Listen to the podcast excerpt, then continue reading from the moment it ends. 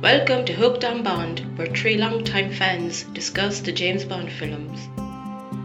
Welcome to episode four. I'm Brian. Uh, this is Edmund. And this is Gary. Time we are looking at Thunderball from nineteen sixty-five, starring Sean Connery. And Edmund, why don't you give us a quick plot summary here? Uh, sure. This is uh, Thunderball is uh, again uh, revolving around Spectre, who this time um, have uh, decided to steal some nuclear warheads, um, and uh, also the Avro Vulcan plane that's carrying them. And uh, it uh, it's, uh, there's a whole sequence at the beginning of the film um, where Bond is sent to a uh, a health spa basically for uh, to uh, for a little R. and R by M to try and get him uh, back on track, and uh, unbeknownst to him, he actually winds up in the middle of this plot um, where they uh, have actually uh, are replacing an R A F observer who uh, gets onto the plane,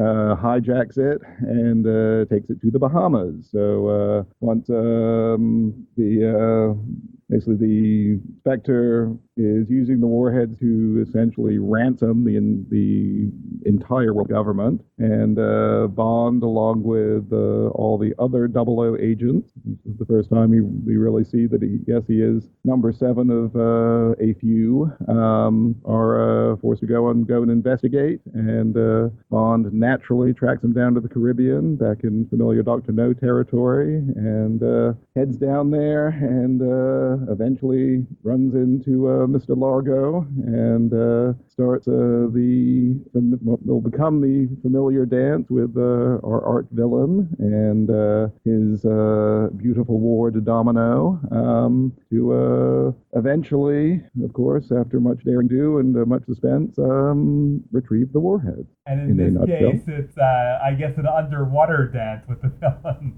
Yes.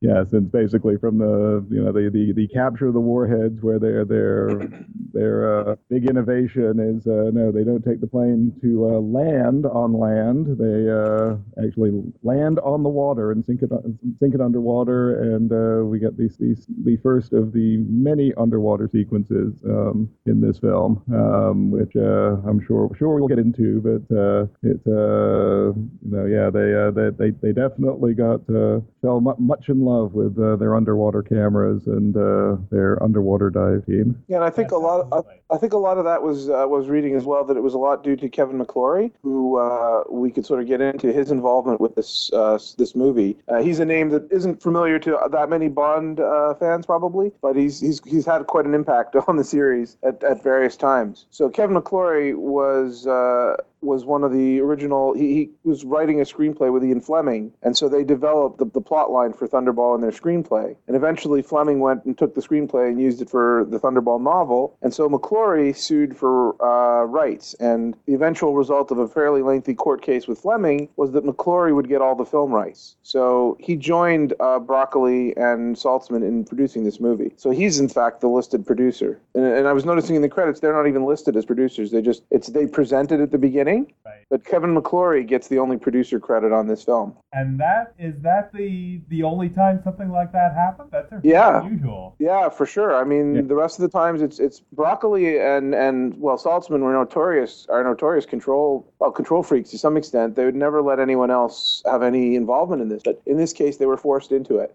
Right. Yeah. Now, the characters in this, at this point, Sean Connery is well entrenched into the role of Bond. It's his fourth time out. And uh, he's uh, more than comfortable with it. I think he's made it its own, his own uh, in this one. Yeah, I would say that he, he definitely, he's living the part at this point. He doesn't really have to do that much. It, the Bond and he are, are one and the same almost. Yeah. Uh, you notice that his hairline is beginning to recede in this movie. Mm-hmm. I think you can tell he's getting a bit older now, and you can sort of sense those things. But uh, he, he's still good. He's still definitely uh, happy with playing the part. And uh, we had, I guess, our typical uh, our typical two Bond girls uh, in this one, um, Domino and Fiona. And uh, I guess this continues the the idea of from um, Goldfinger of having one of the, um, you know, one of the good-looking Bond girls be a villain, or at least starting as a villain. Yeah, yeah, you got the yeah the, the good girl and the bad girl. Yeah.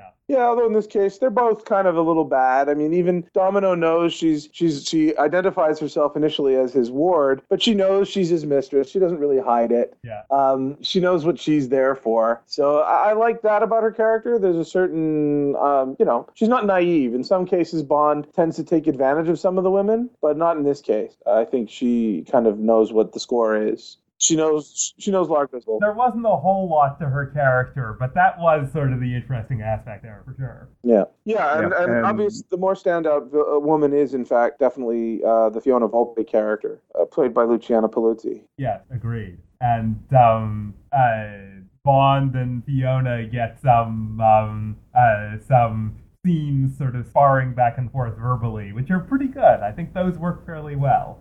Yeah, they definitely do, and you can just, I mean, the sexual tension is much stronger there, and you can clearly see she gets pleasure in, in being evil and in, in putting Bond through these challenges, or trying to kill him at least. Yes, absolutely. Certainly the scenes between them are so good that I, I find to some extent they're the best scenes in the movie, and everything else sort of pales in comparison. Um, it's the most, I, I consider her to be the, by far the most memorable aspect of this movie. And I, and I think she had an impact on the films after that, as they cast other similar villains to her for, in many other films. I think they followed her model for quite a while. Yes, I think that's a good point, actually. Uh, we had yet another uh, take on Felix Leiter in this, this film uh, yep. with uh, with Rick Van Nutter. Um, yeah. yeah, not a big fan.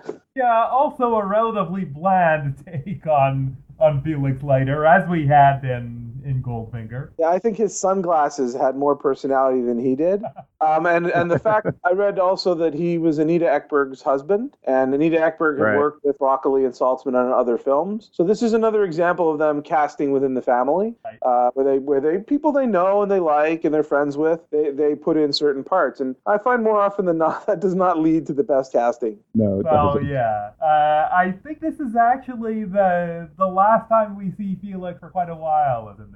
Yeah, that's right. Yeah, he didn't. I guess he doesn't make sense in the next couple of movies. His yeah. presence wouldn't have made so any this, sense. This sort of wraps up the the nineteen sixties take on Felix, if you like. Yeah. Uh, so there were sort of a few where he was there, and then they sort of revived the character much later. Yeah, that's true. Yeah. We should also just briefly mention uh, as a throwaway, but uh, um, the Molly Peters character, I'm not even sure I remember the actress's name, but the, the woman from Shrublands is a good foil for Bond. Uh, it's the, the classic kind of, she doesn't like him, she thinks he's arrogant and obnoxious, but he, he obviously wins her over in the end anyways. Although I do think in this case he uses blackmail to get her, so yeah, it's Patricia, another one. Of, Patricia was the character. Oh, Patricia, right, played by Molly Peters, that's yeah. right, Patricia. And uh, yeah, he does use blackmail, so it's it's, it's kind of typical, but the movie sort of implies that she she sort of was was turning in his favor anyways at that point. Yeah, yeah, well, yeah, was was amenable to it. Yes.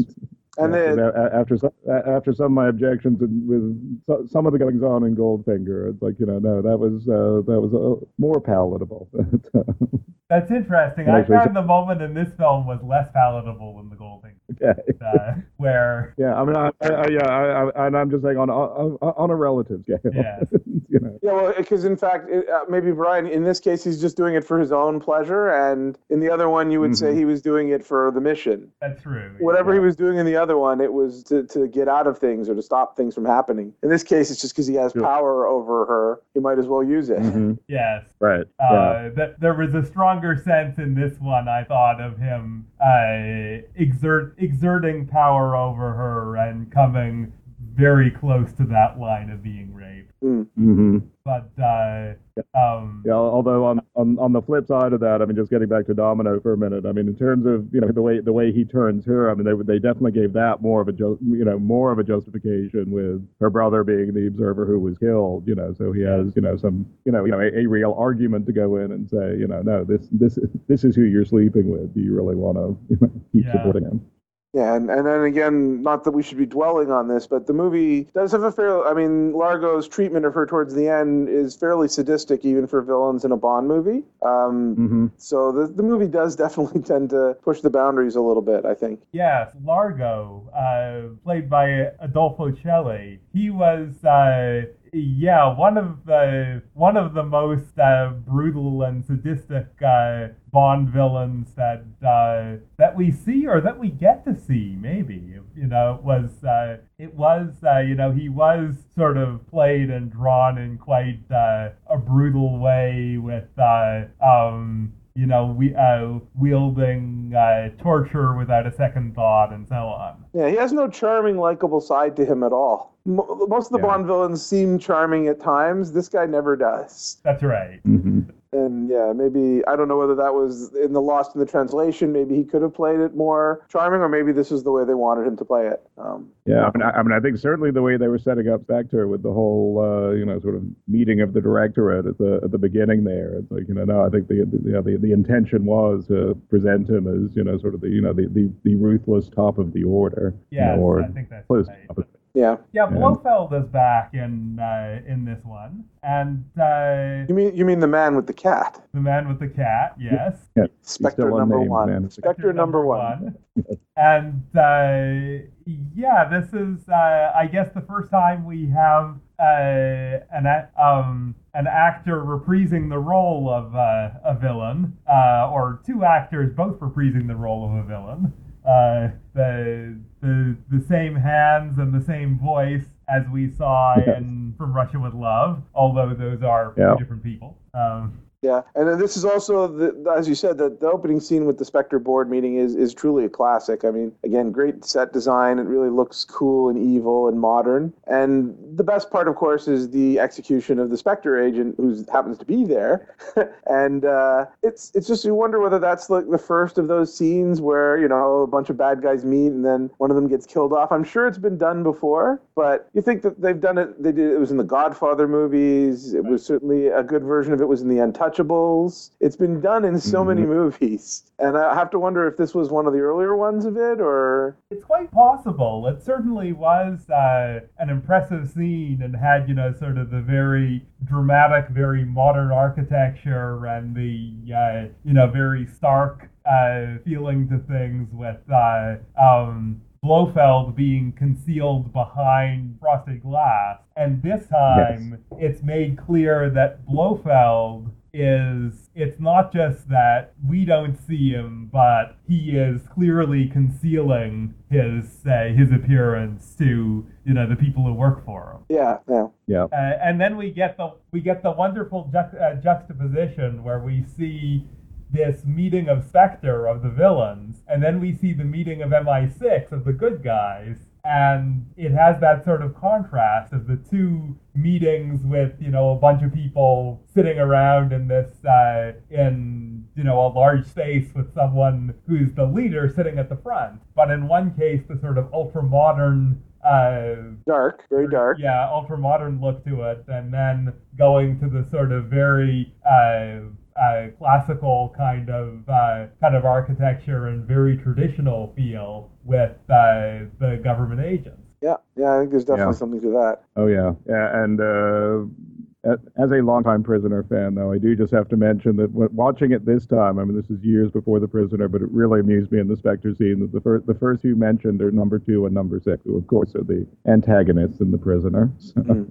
Uh, yeah, so among other, uh, we were sort of talking about the villains here. Uh, the other villains are don't really register as well. Uh, there's a henchman named Vargas who comes off as a little, he, he does have a bit of an identity, but very little is done with him. And then there's Count Lippy, who is kind of a smarmy bad guy. Right. Yes. He, yeah. he never seems that menacing, even though he does almost kill Bond or cause him great physical damage, I guess, is another way of putting it. Uh, he's more of a sleazy villain than a, a dangerous villain. Yeah, that's right. Right. Um, and um, I guess uh, apart from those sort of opening uh, uh, pieces of the two big meetings, I think the big set pieces in this really are the underwater uh, things, because so much of this film uh, is underwater. Yeah, which is yeah. it's wonderfully done, but of course it's it's a little bit on the boring side. Yeah.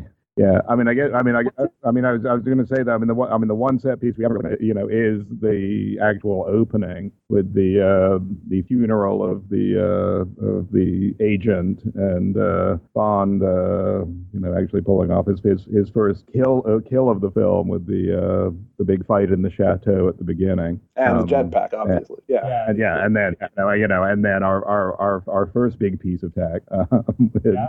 the, the the jetpack. They they managed to work it, even though you know even Bond has a hard time, you know, making it actually look that it's, you know, a, a really effective piece of tech as he struggles into it and takes and, off. And yet it's it was a working jetpack. It, it oh, I know. There, I know. Were only, there were only a couple in the world, and I think two or three pilots that could uh, that could use them. And they actually yep. asked the, the pilot of it to do the flight without a helmet because they thought that would uh, that, that would be better for Bond. And the pilot said no. Oh, no, of course, it, yeah, and of course it was done with the with the helmet. Uh, that pilot had, had commented, you know, you see, you know, a Bond lands and then throws the the jetpack into the into the trunk of the car. Oh, yeah, it must have been hot, right? At that yes. point, those were so hot that at that point, you would have been able to boil cold water by pouring it onto it. It, would, yeah. it was incredibly yeah. hot at that point. It would have set the car on fire. yeah, probably. That, that was basically it. I never thought of that until you just mentioned it. That was pretty funny. Oh, yeah. Yeah, yeah. yeah. And, and, and, of course, the return of the D B five with uh, water cannons deployed to get away. Yes, the Aston Martin D B five. So we're back to the, the classic Bond car, basically as we saw it in Goldfinger. Yeah. And the water, the water guns are the obvious segue into the to the title uh, sequence, which yeah. was also very well handled in this case. I think it's a yeah, and I think an influential one. You know, the water imagery in the title sequence is sort of an obvious one for this film, mm-hmm. but it's something that carries on into a lot of later ones. Yeah, yeah, and this is Maurice Binder coming back from the first film, uh, since he hadn't done the title credits since Doctor No, and basically I think he was obviously basically fi- trying to figure out how can I get nude women onto the screen without offending the censors? And he realized he could do it via silhouettes. And so yeah. he did. And yeah. a whole style was born for him. Well, yeah, and he he liked doing silhouettes, apparently, because he did something with the silhouetted dancers for the Doctor No yep. uh, title sequence. So, yeah. But they were wearing clothes. I like, yeah, uh, I do like the uh, the styles he used for those, though. Uh, some neat stuff in there. Yep. Um, and now that we're mentioning the the title sequence, what about the theme song? It's a, it's pretty good. I mean, it's Tom Jones at his bo- most bombastic and yep. pretty bombastic. So you really wanted you wanted the big uh, the big title song. I guess you guys probably know the story behind the original theme song. Uh, which was, that was the Shirley Bassey one, right? Uh, Dionne Warwick, actually. Oh, really? Yeah. Did they have a Shirley okay. Bassey version of? They that? might actually. There may very well. I think they were playing with the two of them. They might. They might be. I, on the one disc I have, it's it's the Dionne Warwick, but it's Mister Kiss Kiss Bang Bang, Bang, Bang. which yeah, is yeah. that's current right. to the, the right. score. It's it's throughout the score of the Mister Kiss Kiss Bang Bang music, but the original title theme just wasn't aggressive enough. It wasn't big enough, and right. so I, at the fairly late date, they went ahead and did this one, and it's probably a good call. Yeah. It sort of fits if you were trying to do something just a little bit different and sort of top the um, uh, the one they had in Goldfinger. Yes, exactly. Which was a, a classic theme song, but having Shirley Bassey doing it again seemed like a little bit of, uh, you know, a repetition there. Yeah, you need to mix it up a little bit. Uh, and, and I think it did... Um, I think it did. I think it did that quite well. Yeah, it serves. It definitely. It's tied. It's tied very close to the movie. It's it's an unforgettable title song. Whereas other movies, uh, the title songs have become kind of forgettable. This one, everyone remembers. That's right. Yeah. yeah. Now, something that I enjoyed with this film was the beginning of the film had sort of a, a like a real um, spy thriller kind of setup to it, uh, reminiscent of From Russia with Love, I thought. With the setup of what the villains were doing, uh, planning someone uh, as a replacement R A F guy in order to steal this plane and its missiles and sort of bring it somewhere else and sink it and hide it underwater. I thought that um, that sort of um, segment of the plot was uh, pretty well done. I thought that was really interesting. You know, it was quite grabbing. Yeah, I agree. I think that yeah. that part of the plot is good. Um, it's certainly a great plan. It's well executed. In fact, it should have worked. It should have gotten away with it. If it wasn't for that meddling James Bond. Yeah. You know, and I've always been a, a, a huge air and space nut. So for me, I mean, yeah, that whole opening sequence with uh, with the plane and the and stealing it and then landing landing it on the water is uh, something I've always enjoyed. Yes, and of course that brings us into the the famous underwater sequences um, and that uh, you know sort of moment where they you know you have a bunch of divers approaching this plane that's underwater. And I think something with the um, the underwater sequences for the original release of this film, uh, it would have been something that was so new. Seeing that, mm-hmm. seeing all of that underwater stuff, and seeing it yeah. uh, on the big screen. I think at the time it probably would have been pretty effective. And uh, now I think some of it still works, but some of it has the problem that you have these long sequences that tend to be kind of slow because they're underwater and they have no dialogue and you can't see people's faces and it, mm-hmm. uh, you know the sounds are just sort of gurgling and things. Yeah, at first time you see it, it's fine, but every other time you just sort of feel like you want to fast forward through those scenes. Yeah. And particularly, yeah, and, and particularly the ones where it isn't even featuring Bond. Yeah. You know, it's a fairly lengthy sequence right. where the villains unload and, and bring it back, and it, it's there's no dialogue, mm-hmm. there's no Bond development. Oh, yeah. So it's really yeah. th- some of that doesn't hold up as well on, on rewatch. I'm not sure that the, the producers should think of you shouldn't make a movie so that it can be watched on rewatch, because then you'd obviously cut out all of the scenes that matter. But in this yeah. case, those scenes do they do add up to a lot of dead weight. Yeah, yeah, but I do think it's a good point in terms of, you know, putting it in the context of, you know, at the time, people, you know, it was revolutionary seeing that much underwater stuff. And, uh, mm-hmm. you know, for, for those of us of a certain age who, you know, g- grew up watching, you know, Cousteau underwater specials, you know, it kind of seems like old hat. But, uh, but yeah, for uh, for not, for nineteen sixty-five, it was not, it was not something people people were used to seeing. Yes, if you were uh, uh, a fan of Gerry Anderson's Stingray, this would have been quite... Uh, Yeah, like quite a show. Yes, one thing they're really underwater, but anyway. Oh yeah, but uh, yeah, while it, while those sequences definitely have some problems, I think um, uh, they did some impressive stuff with it, and uh, I certainly do like some of it. Yeah, um, um, I, the uh, a lot of the underwater filming was actually done by the guys who did Flipper. So okay. they went on uh, Ivan Torres in his studio, right. and so basically they went off after this and, and basically did Flipper for ages and, and Sea Hunt and all the underwater T V shows that came from that. Wasn't there an underwater oh, yeah. thing that they had done before this? Probably because they I were think they were already established as uh, uh, a team that did that. Yes, most likely. I'm sure they weren't the first ones. I'm sure. I'm sure when they hired them, they had experience, is what I mean. Yeah, yeah, yeah. And um, I I think something that um, came in a lot with the uh, the underwater stuff was the the score the score for this film by John Barry. Uh, I thought was uh, really quite strong. And in a lot of those those underwater sequences where uh, there was a limited amount they could do with it, the the score and the incidental music really helped uh, add something to it. Yeah, definitely. Yeah, I think it's definitely one of Barry's strongest full film scores. And the, in fact, like the, the discs that I've got, they basically put a whole Thunderball suite at the end. Like there's a, the last fifteen minutes is very much just music. There's so little dialogue at the end of the movie because it's all underwater fighting and then actual fighting. There's, it's really just a long suite for him to play over. Yeah, well, mm-hmm. the things mm-hmm. that, even the sequence, the sequences on the boat with Largo at the end and things like that, there were a lot of sequences that were not underwater that didn't right. have much in the way of dialogue. Yeah, that's right. That's uh, the fighting scenes for sure. Yeah, yeah, yeah. Fighting in the boat, the boat deploying, and, uh, and what have you. Yes, and as, as yeah. I've always, as I've, I continue to mention, the the waiter serving champagne during the fight, yes, which makes no sense and is clearly either either a joke. Or just a really bad filmmaking decision. Yeah, or they, you know, there, you know, there, there was um, there, there was some scene cut out where they thought, you know, yes, he'll he'll serve him, he'll capture him and serve him champagne, just like in Doctor No. And then they was like, no, just have a fight. No, it was like that was their victory champagne, except there was no victory. They were they'd already jettisoned half the boat, killed half their men. They were fleeing yeah, the yeah. Navy, and here he comes to present a bottle of victory champagne to Largo. Yes, yeah, the one waiter was below deck the whole time, didn't realize what was going on. Just getting the hors d'oeuvres ready.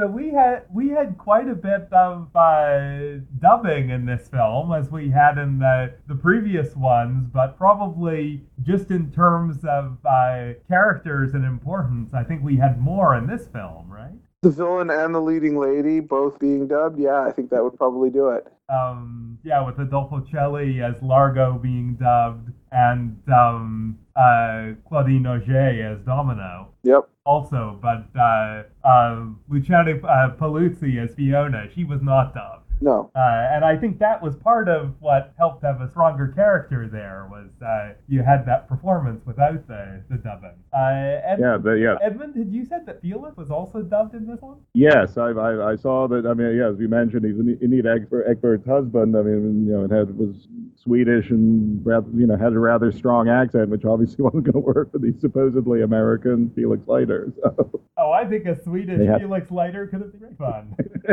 Yeah. Yeah, but but but but it does it, but it does amuse me. I mean, how in, you know you know when they try and re, you know re, recast roles, you know, nowadays, and they, they do try and get them to look, you know, somewhat alike, and it's like the three Felixes are like completely different. It's like they, they it just really didn't matter to them. It's like, you know, no, I mean, he's he's just the sidekick. It's like whoever we can get, that's fine. It did seem like it was sort of whomever they could uh, they could put in as Felix, they would use, and. um... Yeah, unfortunately, that's sort of gone downhill. Yeah, well, it makes sense. You don't want to you don't want to make Felix a better actor than the guy playing Bond, or a stronger personality no. than Bond, and that, that would be a problem. Yeah, true. Yeah. Although I don't know, I think I think Jack Jack Lord and with Sean Connery worked fine. So. Yep. No, that that that did work. That did work. Yeah, that would have been the model that I would have liked to see them follow a little bit more in the in the sixties. But what the you know what they did was. Uh, was well, Lord would have bad because it was a minor character. Yeah, Lord would have probably yeah. expected more screen time if he'd stayed around. Yeah, uh, make it more of a partnership rather than yeah, just the guy, just the guy who's there to facilitate, basically. Now, this time, I guess, was the first time we had Hugh coming out to meet Bond in the field and equip him. Yeah. And yeah, yeah. It wasn't that. I mean, I don't know whether they. I think they decided probably to tone it down from the silliness of the Goldfinger scenes. I guess. And it, it it's kind of not a big moment in this particular movie. Yeah, I think the Goldfinger approach was more of the model for where they uh, they go ultimately with it. Yeah. Um, I thought Q was complaining a little too much to have been sent to the Bahamas. I was a little bit surprised. That that seemed unnecessary. Oh, no, no, no. I've, I, had, I had relatives who worked in the civil service. Believe me, they can complain about things like that. I never understood it either. Yeah, they also, um, when Q gets there, you also have some scenes with um, the Paula character, who uh, is uh, unfortunately fairly useless and really not bright either. Right. Um, there's the scenes where she meets up with Fiona Volpe in the hotel room and really exhibits about as much intelligence as, as a, you know, a sting, uh, sorry, a jellyfish or a sea sponge. She's really not very bright. She then promptly gets herself captured, tortured, and commits suicide, so... Not not one of the finest agents of the Her Majesty's government. Yeah, that's right. That wasn't something that worked uh, the the best of the, the things they did in this film. No, I mean, if uh, you're gonna if you're gonna have a sacrificial lamb, make us care somewhat. Yeah. And they really didn't make you care at all. Yeah, I don't think yeah. Hugh worked as well in this film as he had in the previous one. No. It, it felt more uh, uh, more forced in this one. Yeah, although and the gadgets were, were fairly low-key and sensible. There was nothing... The jetpack was the most outrageous gadget, and that was really uh, done away with in the first uh, the first scene. Although I guess I will say that the what Bond does in the very last scene seems completely ridiculous. And for me, always slightly cheapens the ending. Uh, right. I gather someone had suggested this was a possible thing to do when they get picked. They get picked up by the airplane, or right? Or, uh, yeah, well, well I mean, no, I mean, it, I mean, it, it, it's a real, it's a real technique device. Yeah, yeah. The the the, the, the Air Force has so, and, uh, but uh, never struck me as necessary because uh, yeah. they're pretty. Yeah, I mean, the Navy was yeah, in I mean, hot I mean, pursuit. Yeah, yeah. I mean, they. Uh, I mean, it, it's one. Of, I I think it was one of those ideas that uh, you know. Basically, the the re- military research came up with and thinking, you know, oh, this this would be cool to do, you know, and then they actually got it done, and it was like, yeah, except when when is this ever going to come up?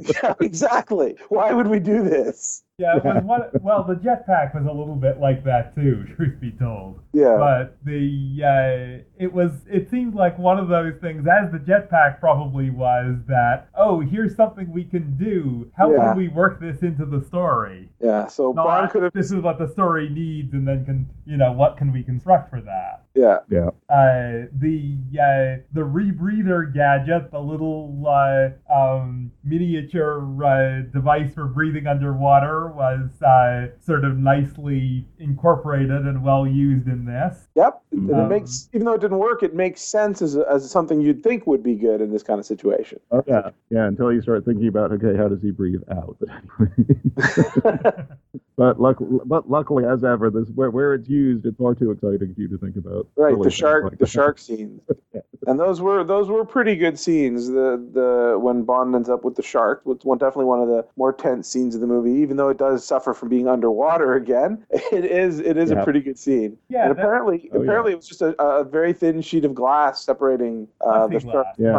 Uh, glass separating Connery. Uh, uh, uh, uh, yeah. yeah, yeah, no. Uh, what, what what I heard about that was that yeah, so you know, the, I mean, Connery was was quite trepidatious about being in the pool with the shark. So they, they put this plexiglass in, but they they didn't mention or didn't realize or didn't mention that you know no, it didn't go all the way across the pool. There was a four foot gap, and the sharks could go right at you. If they thought about yeah. it, yeah. Yeah, so one of the sharks just swam around. uh, yeah, I think that one, that one marvelous scene with Connery going through the tunnel and being passed by the by the shark. Uh, I think there was one scene there uh, where he actually was passed by a shark without the, the plexiglass there, and yeah, he didn't stay in the water much longer after that. No. And uh, yeah, and also it was kind of nice to see uh, that uh, kind of like the D B five, that Spectre has vehicles with missiles and fun attachment to them. That uh, motorcycle that Fiona uses to uh, take out Leppy. Yep, that's true. That's right. There's something of uh, uh, an arms race, if you like, between the different uh, the different players here, and it continues yep. the Spectre idea. It continues the Spectre idea of there being uh, sort of Spectre as a third party in the Cold War, which is something I like very much. Yeah, there's sort of the, the, the wild card trying to uh, stir up trouble. As we said, al- al- almost getting away with it. But yeah, now, now, what, now, one thing that it did, did kind of in, intrigue me in this one is because, kind of, I mean, in terms of the final battle and even the, you know, the, the ending on the Disco Volante, but uh, you know, in, in you know, the, the yes, Bond is involved, but uh, you know, it's essentially it's, get, it's getting the uh, you know na- naval paratrooper squad to come in to uh, battle the you know the, the Spectre hordes that uh, turns the battle. You know, obviously he's involved, but it's kind of like you know he's, he's just part of the army, and then uh, even at the very end, you know, it, it, he does he, he does not take out Largo. It's you know, it's Domino getting him with the spear gun that uh, turns it all. So yes, uh, because it had you know, to be personal with uh, yes. with her killing him. Yeah, but yes, no, but, uh, you know, he was one of the pieces, but it was not all him. Yeah, yeah, yeah. You know, because you know, because given the sort of the sort of you know that that cliche image of you know, yeah, Bond the super spy who you know, t- you know, t- takes out these people, you know, all, all on his own, and was, that that was definitely not, not the case with this one. Yeah, it's nice you know, he certainly set everything in motion, yeah, but uh, yeah, but uh, he couldn't do it all on his own. Yeah, it's nice to see some variation. I mean, he's instrumental in taking down Largo, so I think that that counts for something. Oh yeah. Uh, the implication being that Largo, with his uh, in his super fast hoverboat or whatever, his you know his hovercraft, would have gotten away. Uh, so Bond is necessary at that point. Yeah. Oh yeah. And if he did, I mean, he, you know, he doesn't. He's certainly identifying where the bombs were were, were key. So the, the fight is he's not as relevant in the fight itself, but uh, he still saves the day. Oh, of course, of course. Sure, I'll go with that. yeah, yeah. Although, yeah. Although it also brings up the point of you know, okay, so if they were, they were going to set, set off this bomb, what was the original plan? Was the hydrofoil to get him far enough away so that uh, Largo wouldn't have to worry about fallout and silly things like that? Yeah, I guess. I don't know when they were going to blow it up. They just wanted it in place so they could. Yeah. That's right, because it was the, the threat or sort of thriller set up for this was like a ransom kind of thing. Yeah. Mm-hmm. Yeah, and unlike unlike in Goldfinger, you know, we we, we don't have the, the dramatic countdown and uh, trying to save save the day before they get to zero or double oh seven. Okay, well, why don't we wrap this up with our sort of final uh, final thoughts on uh, on this one? So, Edmund, uh, summing it up, what did you think of uh, of Thunderball? What would you say? Um, there are, I mean, there, there are elements that I like. I mean, there's certainly, you know, there there are parts of it, uh, you know, certainly in terms of some of the, the Spectre setups and uh, you know the, the character dynamic, sort of the, you know, in a way that's kind of the, the first of the, you know, the the classic setup of Bond girls. Um, and uh, you know, but uh, you know, th- th- this is one that I don't think it has aged as well. In terms of the the uh, the way the underwater sequences play now, and uh, you know, so it's uh, you know, it's it's it, it's I found it still, you know, it's still an, enjoy, an enjoyable film, but uh, it um, you know, doesn't doesn't quite have the the zip of the uh, of the earlier films. Okay, fair enough. Gary? Yeah, I, I'm, I'm kind of the same way. I, I wasn't, I've always had a sort of a down opinion about this movie, and watching it again didn't really improve it for me. I, I find a lot of the action sequences boring and repetitive because of the underwater quality. I think also, we didn't spend a lot of time on locations, but the locations aren't that interesting. I mean, a health club, and then the Bahamas, and they've already been to the Caribbean, so, you know, it's nice scenery and everything, but it wasn't all that, uh, all that interesting. The underwater stuff obviously looked good, but it, it had the detract the detraction of being slightly boring. But yeah, I just felt uh, this movie, a lot of things are silly. Uh, a lot of the plotting just didn't seem to work as well within the story. Like a lot of the running around the hotels in the Bahamas wasn't as interesting as it could have been. And uh, yeah, I, I was always uh, finding this to be a little bit on the boring side. Okay. I will say that I find this is a fun one. It's entertaining. I enjoy it. But it is not a favorite uh, for me as Bond films go. It's it's it's okay, and I certainly uh, enjoy watching it. But uh, it's not uh, as high on my list as any of the, the first three. And I would put it as sort of being somewhere in the middle. It's okay. Yeah, if I were to rank it, I would, it'd probably be fairly low for me in terms of, particularly when it, when it comes to Bond movies, for me, a lot of it is whether I enjoy rewatching it. And uh, this is very low on the list of films that I like to rewatch. And some of the ones I do like to rewatch might be worse films than Thunderball. I won't, I will admit that. But uh, this does not fit. We'll be getting the, yeah, we'll be getting there eventually. But this one does not uh, fit fit the bill for me. So it's it's sort of one of the forgotten Bonds for me. Okay, or, or, forgettable, or forgettable Bonds, I guess, is another way of putting it. Okay, well, thank you for listening. James Bond will return in You Only Live Twice. And this is Brian. Take care, folks. This is Edmund. See and you next Gary. Time. Yep, see you soon. Thank you for listening to Hooked on Bond. Find out more at hooked on bond dot com or on Facebook. Hooked on Bond is broadcast on the Voice of Geeks Network at vogue network dot com.